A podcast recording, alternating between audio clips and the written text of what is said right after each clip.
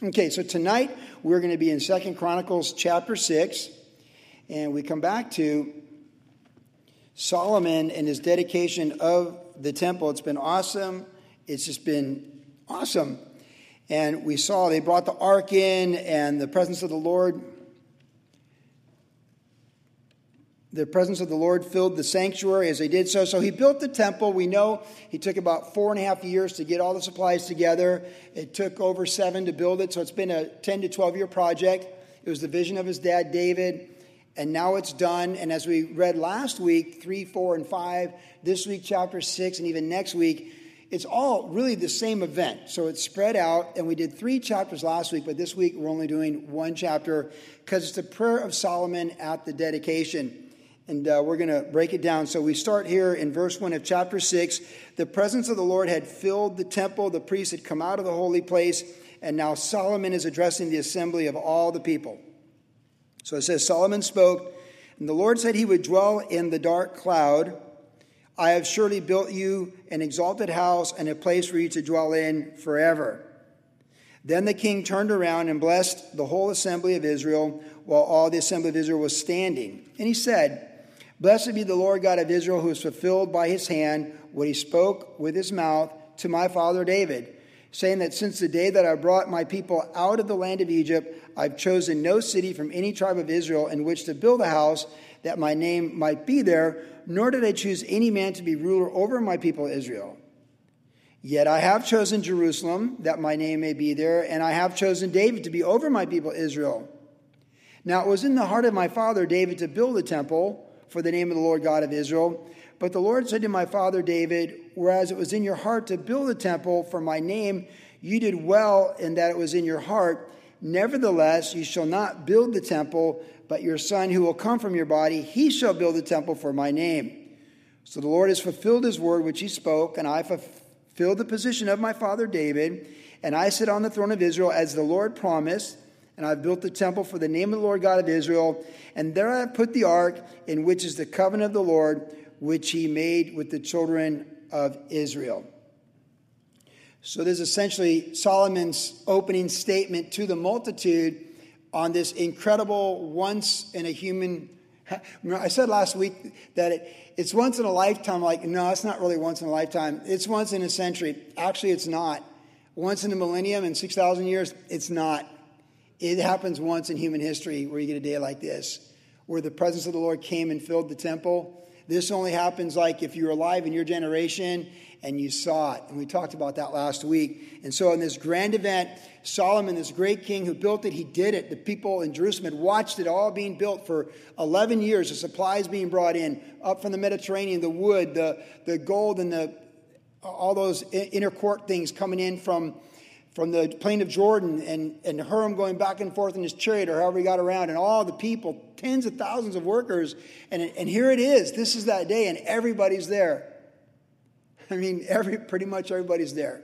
And now he gets up and he's the leader. He's the spiritual leader, he's the political leader, he is their king. And he's a successive king because he's the third king but God rejected Saul and his family, so God chose David, but now he's a succession of the reign of David, which he's the first of many coming from the line of David there, obviously, as you know, the Old Testament, uh, how the history goes. So, here in this grand moment, this is one of the greatest moments in Israel history, he recounts, he begins this event with undivided attention of everybody. He recounts his dad, David.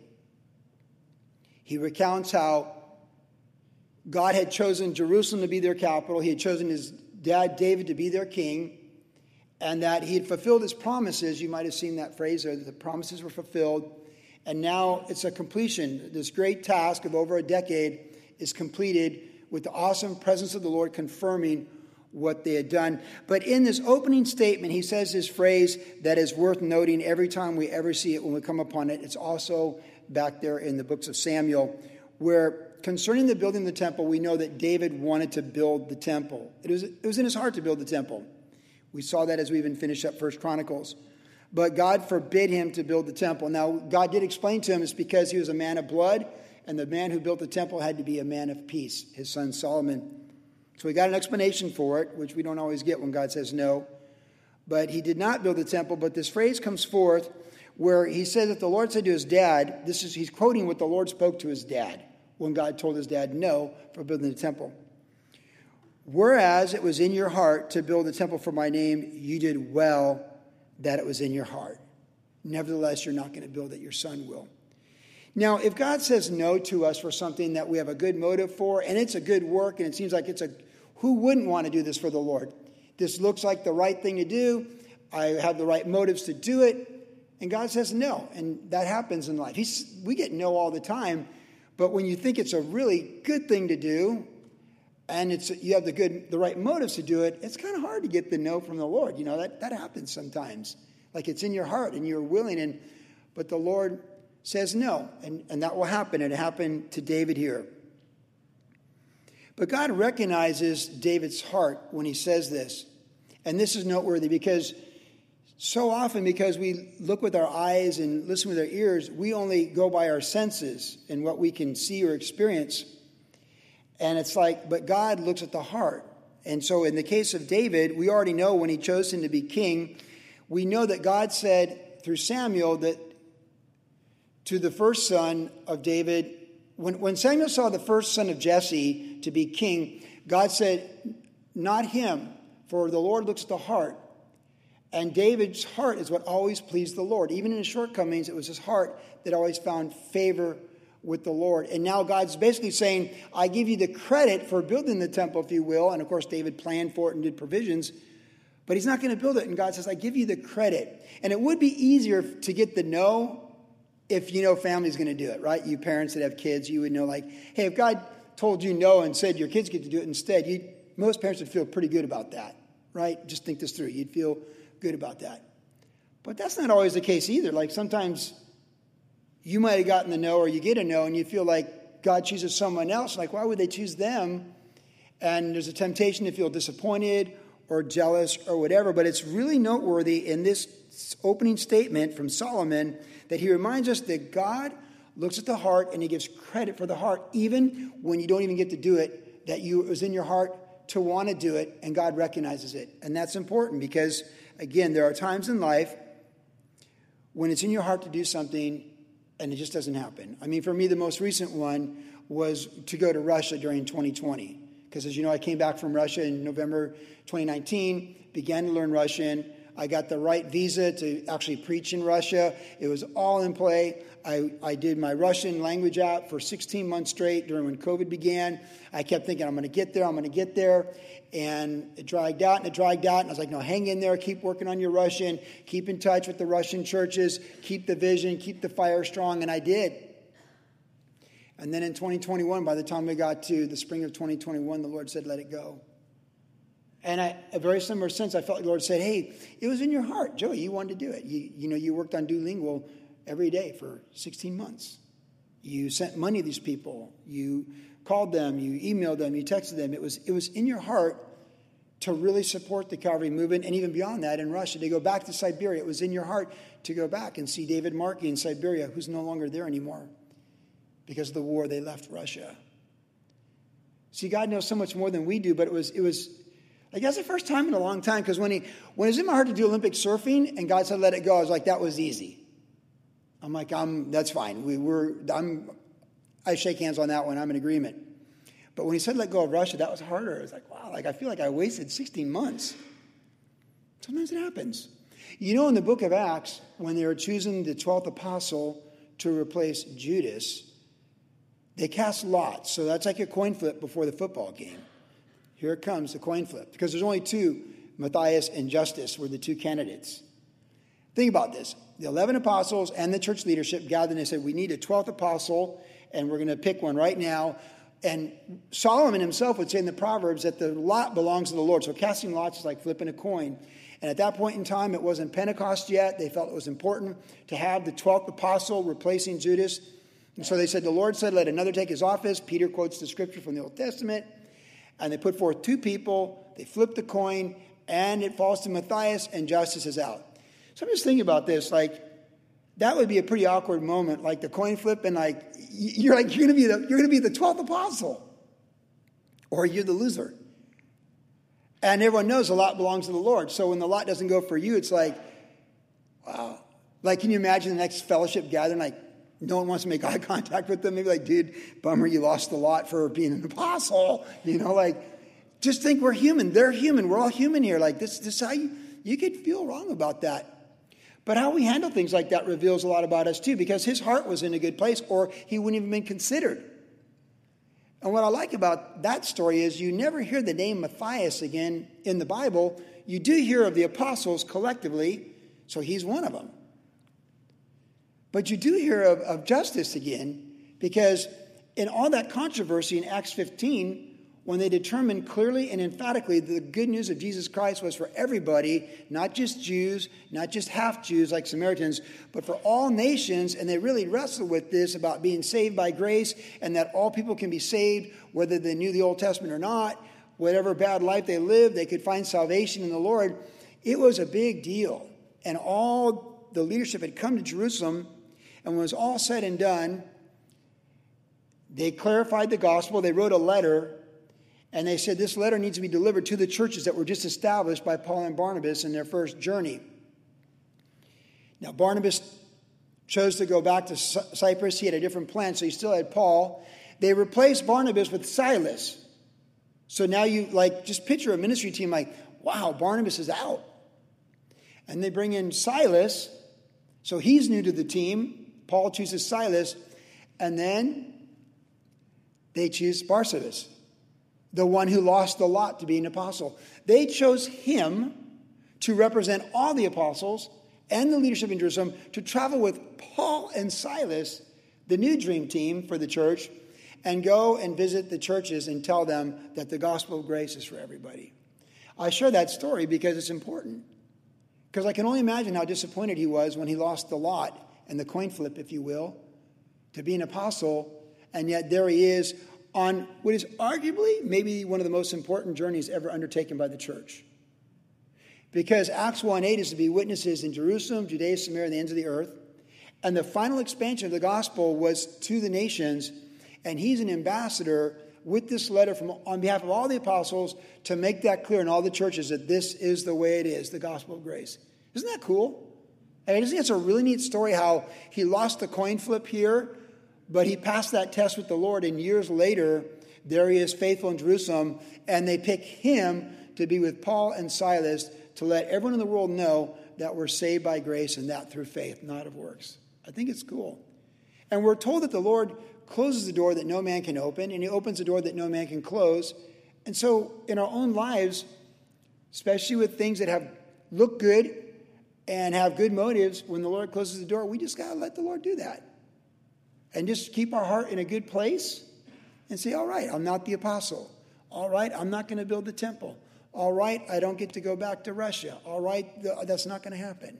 I'm not going to Bible college. I'm not going to do this. Like, and that's okay. The key is the heart because the Lord looks at the heart. And Solomon said it best concerning his dad that the Lord said to him, and that was in your heart, it's reckoned to your account. It's a good way to handle disappointment with the Lord is keep the heart in a good place and say, Lord, you know what's best? And we'll receive that being reckoned to our account. Because it's not so much what we do, but why we do it. And the Lord searches all people and all hearts, and He knows He knows the why. So if we keep our heart in a good place with the right why, we'll be fine with is His confirmed what or not His what. The why is always more important than the what. Because some people do the right things with the wrong motives. And sometimes, unfortunately, we do the wrong thing, but we have the right motives. And as Pastor Chuck Smith used to say, I'd much rather do the wrong thing with the right motives than otherwise. Because my heart's in a good place if my motives are right. And David's motives were in the right place. And here in this speech, Solomon begins this great speech in prayer, reminding us again that his dad this is the fulfillment 11 years after stepping into eternity of what his dad dreamed to see, and his dad's not there to see it, but it was reckoned to his account before he even stepped into eternity because his heart was in a good place. Now we read on and we get to Solomon's prayer. Verse 12. We're going to read this whole first part of the prayer. It's going to take us to verse 31, so stay tight and focus. Then Solomon stood before the altar of the Lord in the presence of all the assembly of Israel and spread out his hands for Solomon had made a bronze platform five cubits long, five cubits wide, and three cubits high, and had set it in the midst of the court. And he stood on it, knelt down on his knees before all the assembly of Israel, and spread out his hands toward heaven. And he said, Lord God of Israel, there is no God in heaven or on earth like you, who keep your covenant and mercy with all your servants who walk before you with all their hearts. You have kept what you promised your servant David, my father. You have both spoken with your mouth and fulfilled it with your hand, as it is to this day. Therefore, Lord God of Israel, now keep what you promised your servant David, my father, saying, You shall not fail to have a man sit before me on the throne of Israel, only if your sons take heed to their way, that they walk in my law as you have walked before me. And now, O Lord God of Israel, let your word come true, which you have spoken to your servant David. But will God indeed dwell with men on earth? Behold, heaven and the heaven of heavens cannot contain you, how much less this temple which I have built. Yet regard the prayer of your servant and his supplication, O Lord my God, and listen to the cry and the prayer which your servant is praying before you. That your eyes may be open toward this temple day and night, toward the place where you said you would put your name, that you may hear the prayer which your servant makes toward this place. And may, and may you hear the supplications of your servant and of all your people Israel when they pray toward this place. Hear from heaven, your dwelling place, when you hear, forgive. If anyone sins against his neighbor and is forced to take an oath and comes and takes an oath before your altar in this temple, then hear from heaven and act. And judge your servants, bringing retribution on the wicked by bringing his way on his own head, and justify the righteous by giving him according to his righteousness. Or if your people Israel are defeated before an enemy because they've sinned against you, and return and confess your name, and pray and make supplication before you in this temple, then hear from heaven and forgive the sin of your people Israel, and bring them back to the land which you gave to them and their fathers. When the heavens are shut up and there is no rain because they've sinned against you, when they pray toward this place, confess your name and turn from their sin because you afflict them, then hear in heaven and forgive the sin of your servants, your people Israel, that you may teach them the good way in which they should walk, and send rain on your land which you've given to your people as an inheritance. When there is famine in the land, pestilence or blight or mildew, locusts or grasshoppers, when their enemy besieges them in the land of their cities, whatever plague or whatever sickness there is, whatever prayer, whatever supplication is made by anyone or by all your people Israel, when each one knows his own burden and his own grief and spreads out his hands to this temple, then hear from heaven your dwelling place and forgive. Give everyone according to all of his ways, whose heart you know, for you alone know the hearts of the sons of men that they may fear you to walk in your ways so long as they live in the land which you gave to our fathers. This is the, the main core of his prayer. And you can see, if you look for the words reading through it right away, you'll see forgiveness, confession, chastening. Well, you'll see sin, chastening, confession, forgiveness, and teachability. Let me say that again. Just in general, reading through these different scenarios he gave, you'll see sin, confession, sin, chastening, confession, forgiveness, and teachability. Those are all there. That we all sin is without a question, for all have sinned and fall short of the glory of the gospel of Jesus Christ. That all sin is coming up in just a few verses in this chapter, just a minute. The Old Testament version of Romans 3.23. We all sin. And isn't it interesting that the, the place of worship for them is really a place of restoration with the Lord. In their sense, it really was. Had the animal sacrifices with the blood and the animals for substitution, the killing place outside on the bronze altar. And they would be reminded every time that there's a sin issue, they need to be forgiven, they need to acknowledge it, they need to confess it, make it right, and to be restored, and to go forward and actually learn. It says that they that you may teach them the good way in which they should walk, verse 27. That you may teach them the good way in which they should walk. So, see, there's no going forward or breaking the sequence and cycle of sin if there's not confession, repentance, restoration, and being taught the good way in which we should go, right? Otherwise, you just have the same sequence and we go in circles. Kind of goes back to what we said earlier God knows the heart. Attitude towards sin is a big deal, right? Because people that are repentant about sin, they're humble, they're broken, they acknowledge it, and they want to have victory over it, and they want to go forward. That's for me looking in the mirror, that's for you looking in the mirror. As it says, each one knows their own burden and their own grief, And I, I think it's safe to say we all know our own burden and our own griefs and our own shortcomings. And we all know we need Jesus as our own personal Savior. And we all know that bad days happen and bad decisions happen. But the real thing about sin that I've learned in my own life, as well as observation of the human experience, brokenness over sin will generally keep us moving forward from sin. And I would much rather hang out with a broken sinner than a prideful, unrepentant sinner who goes to church and seems right. Can I get a witness on that? Yeah, yes and amen. Because someone who's really sincerely wrestling with sin to get victory over that sin, see, some sins are delivered right away. Right? When you come to the Lord, you know, for me, it was definitely smoking weed. Like when I when I truly got serious with Christ, I smoked pot every day for pretty much about seven years off or on. It, it profoundly affected my surfing career in a negative way. I often wonder, like, what would it have been like if I hadn't been stoned? Right? You know, like it's a good question to ask yourself. But um, but I do know it was like when I wasn't stoned, I became the most improved surfer in the world and finished top 10 in the world and won the Pipe Masters. So I do have a sampling what that was like. Like, God, when, when I got saved and gave my life to Christ, there was never, ever again temptation to smoke weed, ever. In your life, maybe it's similar. If you gave your life to Christ, there are certain things He takes right away, and like, wow, that's amazing. There's total victory. If the Son sets you free, you're free indeed. But then you know, there's things He leaves around, like the Moabites and the Ammonites and the Edomites. In other words, those neighbors, those things that are like, hey, well, let's see how faithful you are. And you know, as the Bible says, anyone thinks they've arrived, take heed lest you fall, right? 1 Corinthians. If anyone thinks they stand, take heed lest they fall. Because like pride goes before a fall and a haughty spirit before destruction. So the dangerous thing is to think like, oh, I would never fall into that. I couldn't sin. I wouldn't do this or that or whatever. It's like, man, to live in fear of sin is a wise thing. And to recognize our struggles with sin is a wise thing because it makes us desperate for Jesus as our Savior for forgiveness and our strength for victory. And some things He gives it to us right away, the victory, and some things like, nah, we're just going to leave this around so you can prove to me you're obedient. Because there has to be an alternative.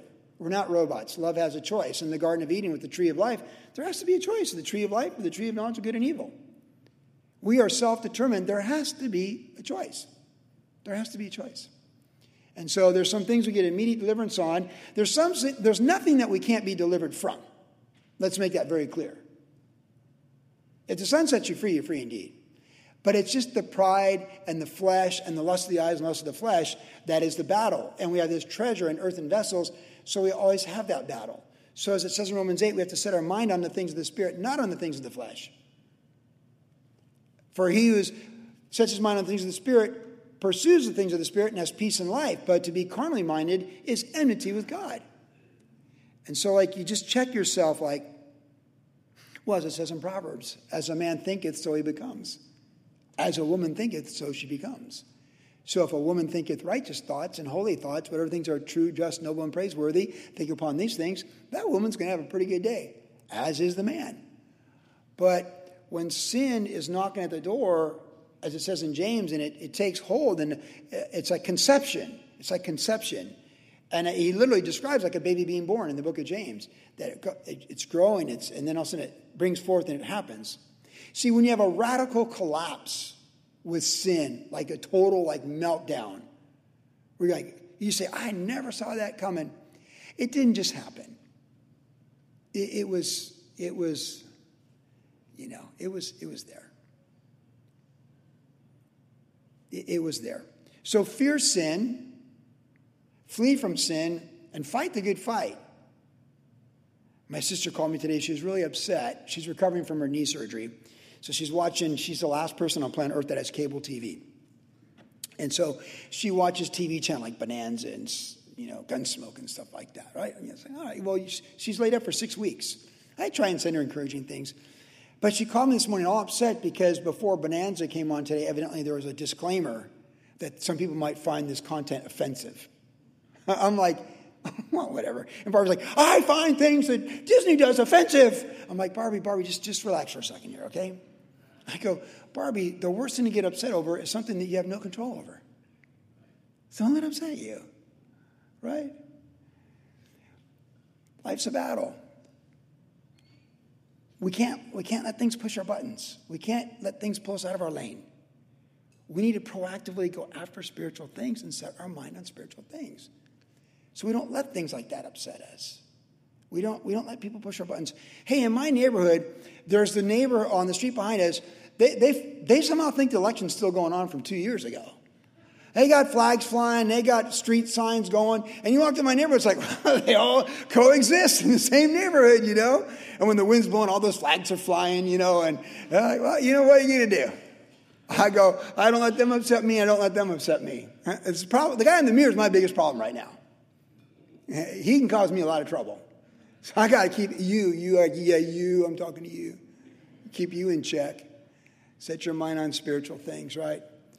and fear sin and recognize sin and and deal with it. And you know the people that love you that try and correct you if they have a good track record of being right, you should really receive it when they try and correct you. Sam Koka will say things to me like randomly. And he, he's pretty wise. He's pretty shrewd, you know, uh, how he presents things. But he'll present a thought or an idea about a study or a feedback or something. And he, and he doesn't say, he's, smooth. But he's trying to help me. Sometimes I go like, did you know you said this word instead of that word? I'm like, did I really? I don't believe it, you know. Then I go and watch YouTube. Hey, Sam, can you edit that and get that out of there? You know, right? We need people like that to say, you might want to edit that or not say that on Saturday right? That's what our spouses are for when we're married. That's what the Word of God is for. You, you just, we want, we want to be correctable early on before things really take root and get strong and, and, and things run a, a bad course. So, the whole, the whole core of this prayer right here deals with sin, chastening, confession, forgiveness, and correction. We need to learn from our mistakes. We need to learn from our mistakes. All of us, myself, as the pastor of this church, you know, I need to learn from my mistakes. We don't want to repeat them.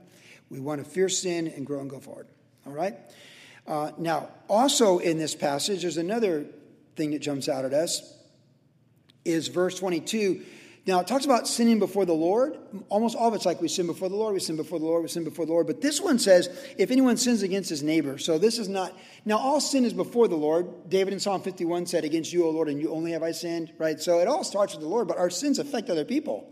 And we do things that hurt other people, sometimes by accident, sometimes maliciously, and with intent. And here, stay with me, because we've covered kind of a prophetic word about what God said about David in his heart. We've covered doctrine about sin, confession, forgiveness, and restoration. All comes in Christ and going forward and not repeating it.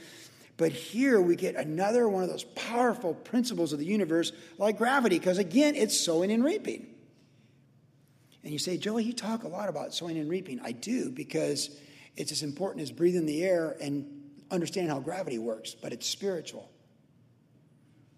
And of all I've ever believed about sowing and reaping before I was 62, believe me, you, I believe a lot more now because I suddenly, this year, I had the epiphany of how it all works, the entire universe of sowing and reaping. So it says here, this is horizontal, people to people. So think about interpersonal relationships now. It's, it's parenthetical. Verse 23 is like, uh, verse 22 is parenthetical. It's just, it's just kind of squeezed in there. If anyone sins against his neighbor and is forced to take an oath and comes and takes an oath before the altar of this temple, then hear from heaven and act. Solomon's calling for justice on injustice. Act and judge your servants, bringing retribution on the wicked by bringing his own way on his own head. Bringing his way on his own head, and justify the righteous by giving him according to his righteousness. So we'll apply it for women as well, that the Lord would bring retribution on the wicked by bringing her way on her head and justify her, her righteousness by giving her according to her righteousness. Then, back here in the latter part, verse 31, it says, and forgive and give to everyone according to all his ways whose heart you know. And we can say again, give to everyone according to her ways whose heart, whose heart you know. The great challenge of the human experience is forgiving one another as we're going through it, isn't it? That is the great challenge of the we get beat up in the human experience. I mean, we get beat up in the human experience. And the great challenge is forgiving people. We say this fairly often. The one who dies forgiving dies winning. If you can get to, you know, assist, you know, independent living, assisted living, and memory care with a heart full of forgiveness toward other people, you'll do pretty good, even if you don't know what day it is or who you are. But if you're bitter and you don't forgive, man, it's a bad ending. Your 60s, your 70s, your 80s, and your 90s, it is a bad uppercase. You want to hit the uppercase on your laptop and you forget it's stuck in uppercase, all starts going caps. That's what it is. Bad ending uppercase. It's bad. And if you've ever seen it, it's bad. The time to forgive, the time to ignore, the time to let go is today, not tomorrow. And injustices happen in interpersonal relationships all the time in broken marriages, in broken families, adult siblings, co workers. I mean, Proverbs is sometimes hard to read because from chapter 10 on, it's essentially the evil man does this, the good man does that. And you read about the evil do, they sow slander and, and who can handle it. And when the wicked are in power, the city mourns. Like, there's a lot of stuff there I don't like reading. But it's all absolutely true. It's so, now we can't, we're not called to accept responsibility for how someone else sows and reaps, but we are accountable for how we sow and reap. And this is why I just think it's just so important to remind ourselves how we treat other people. If we treat other people with respect and dignity and compassion and empathy, it will always come back to us that way. And if there's been an injustice, make that an offering to the Lord. No matter how long it may go on, make it an offering to the Lord and go from there. Recently, someone in the church shared with me how someone, they were doing a job and it was committed that the, the job was going to cost like 12 grand. It was extra to a job. They did the job, and then they denied saying that they wanted the job done that way, and said, "We don't, we don't, you know, we're not going to." they're basically telling the person that you need to eat the 12 grand, and they went back on their word. So the customer went back on their word, and the person that did the work, but like, I can't, I have to pay this on my own because in the end, all these people know each other in this neighborhood, and I work for all of them, and I have to take this hit. But man, I'm really upset about it. And I said, This is what you do write up an invoice and put it in the offering box. I mean it. Write up the invoice like you did the job and make an offering to the Lord. I can't give you tithe credit for it because Uncle Sam and Caesar don't work that way, but you'll get credit with the Lord. Just write, I said, literally write up an invoice for that amount and put it in that box, and I'll put it in the file in the, in the church office. Make that an offering to the Lord. It hurts when someone just doesn't keep their word and it costs you 12 grand. I mean, that's a, that's a gut punch no matter how much money you have. It happens. Prayed with that man years ago here. Yeah, my partner ripped me off for $2 million. $2 million. I'm like, are you doing anything about it? Nah. He's like, life's too short to be in court for the next five years. My girls are 14 and 16. They're here that night.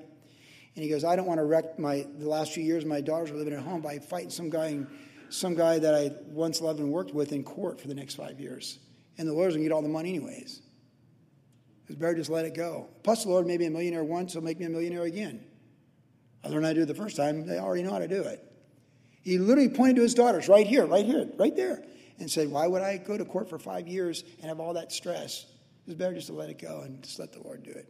Isn't that true, WG? Now, it's easy for us to say because we didn't get burned for two million, right? Still, though, like it's everything's of the Lord. The world has far more takers than givers.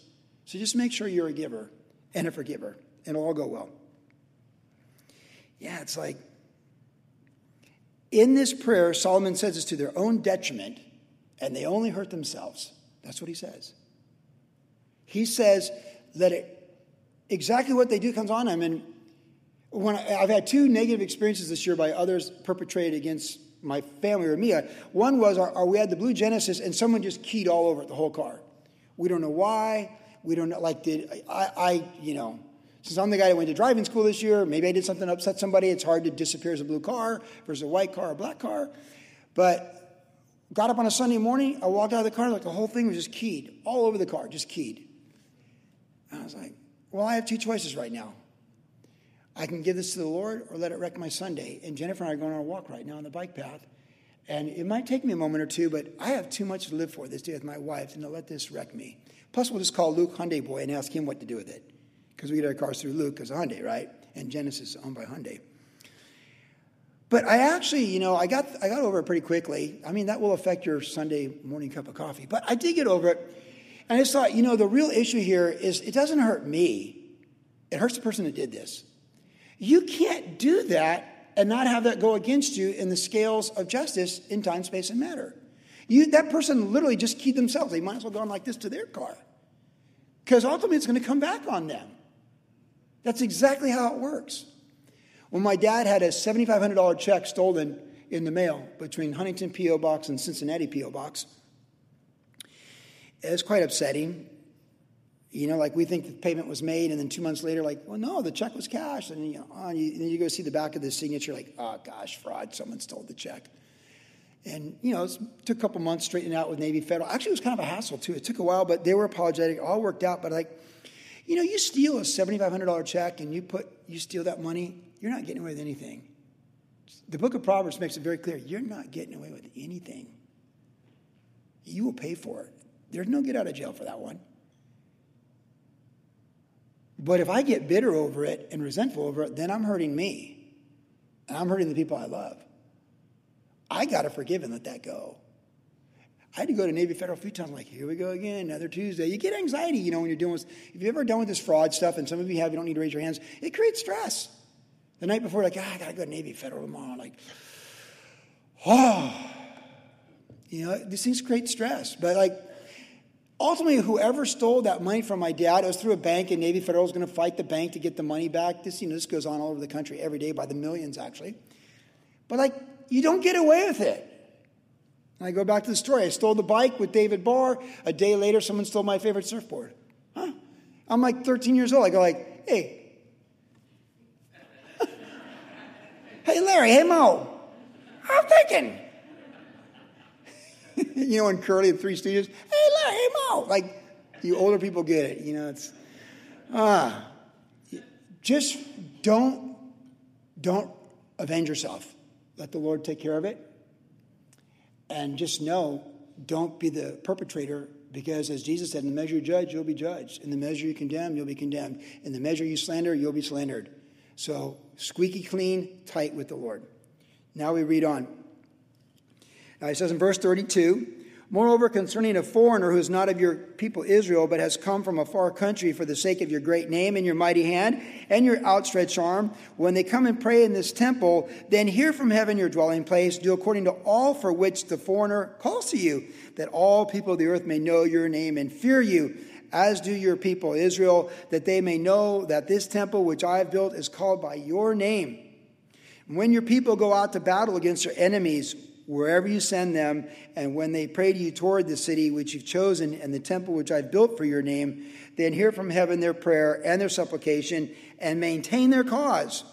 When they sin against you, for there is no one who does not sin, and you become angry with them and deliver them to the enemy, and they take them captive to a land far near, yet when they come to themselves in the land where they were carried captive and repent and make supplication to you in the land of their captivity, saying, We've sinned, we've done wrong, and have committed wickedness. And when they return to you with all their heart and with all their soul in the land of their captivity, where they have been carried captive, and pray toward, toward their land which you gave to their fathers, the city which you've chosen, of course, he's talking about Jerusalem, and toward the temple which I built for your name, then hear from heaven in your, your dwelling place their prayer, their supplications, and maintain their cause, and forgive your people who have sinned against you now, my God, I pray, let your eyes be open and let your ears be attentive to the prayer made in this place. Now, therefore, arise, O Lord God, to your resting place, you in the ark of your strength. Let your priests, O Lord God, be clothed with salvation, and let your saints rejoice in goodness. O Lord God, do not turn away the face of your anointed. Remember the mercies of your servant David. And this last little uh, exhortation statement he's making when he says you're anointed most likely implies him like lord don't turn your face away from me because he of course is the anointed. He's the king of israel. And so here in verses 32 through 42 we get the back end of the prayer and this final statement that he makes. And of course he points out that for the gentiles the foreigners that would come that they could come and hear the truth. And god totally flipped this in the new covenant right where the truth goes out from jerusalem. Before in the Mosaic covenant, the world came to Jerusalem to find truth, but with the church, we take out the good news, and that, of course, is the Great Commission. I want to draw your attention, though, to verse 35, where he says this phrase. Um, when it, they've lost their battles and these things are going bad, then hear from heaven their prayer, their supplication, and maintain their cause. Now, the context is being taken away into captivity overall. This latter part of the prayer, he talks about the captivity, which will bring up stories like Daniel in Babylon or Esther in the Medo Persian Empire when you know Haman's trying to kill all the Jews and Esther saves her people. God maintained her cause and the cause of the people. When Daniel was there in Babylon and everyone's going to be executed, all things going to happen, God reveals the, the dream and the understanding of the dream to Daniel and God preserved his people.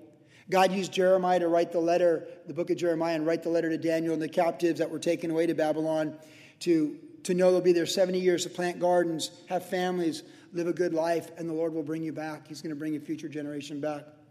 That's really the context of maintaining the cause. But it does leave us with a, an encouraging thought tonight before we go our way on this last point of application that God would maintain their cause. Know this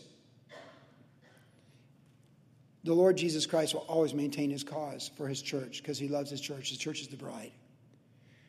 His truth will always be truth, his promises will always be yes and amen. He said, He promised the church, I will never leave you nor forsake you. Lo, I'm with you always, even till the end of the age. There is no situation that ever comes our way of prosperity or adversity that the Lord is not there to watch over us, keep us, and bring us through it.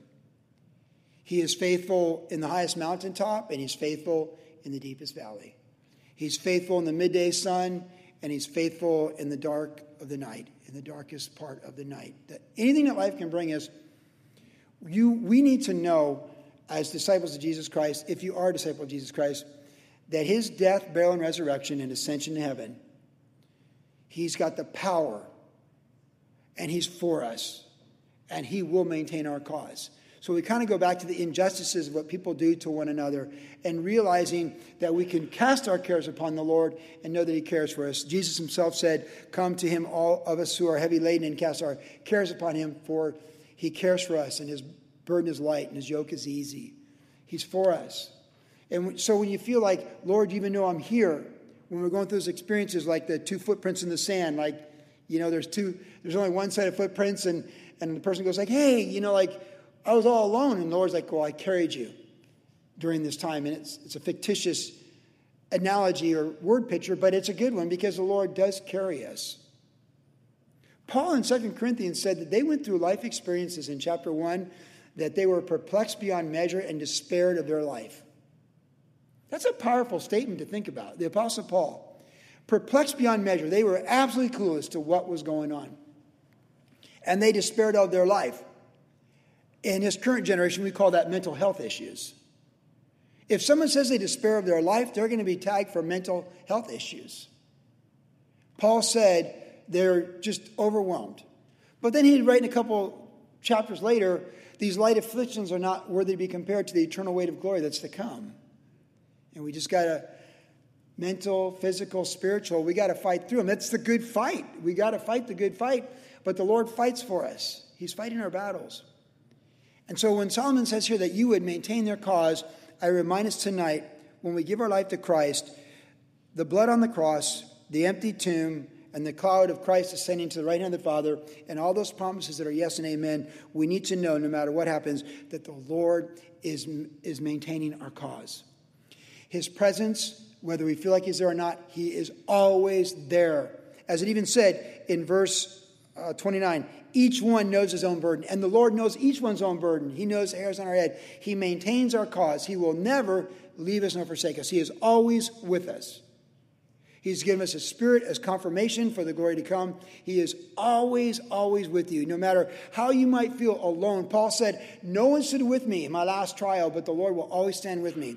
Whatever we might face, he will always be by our side to maintain His calling and purposes on our life. He will maintain our cause with His presence. He will maintain our cause with His protection. Nothing happens to us that God has not allowed to happen and doesn't have a greater plan and bigger purpose in it.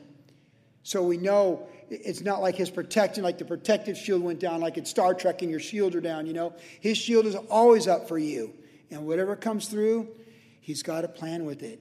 and it's a test of our faith. And ultimately, He's going to maintain the purpose of our life until the last breath. His presence, His protection, His promises, and His purpose, it's going to always be there. The Lord will always maintain your cause. So write the invoice up and put in the offering box. Forgive Him, let it go. Just know He will always maintain your cause. We don't fear anything other than the Lord, and we look forward to the day of the Lord. Yes and amen. amen.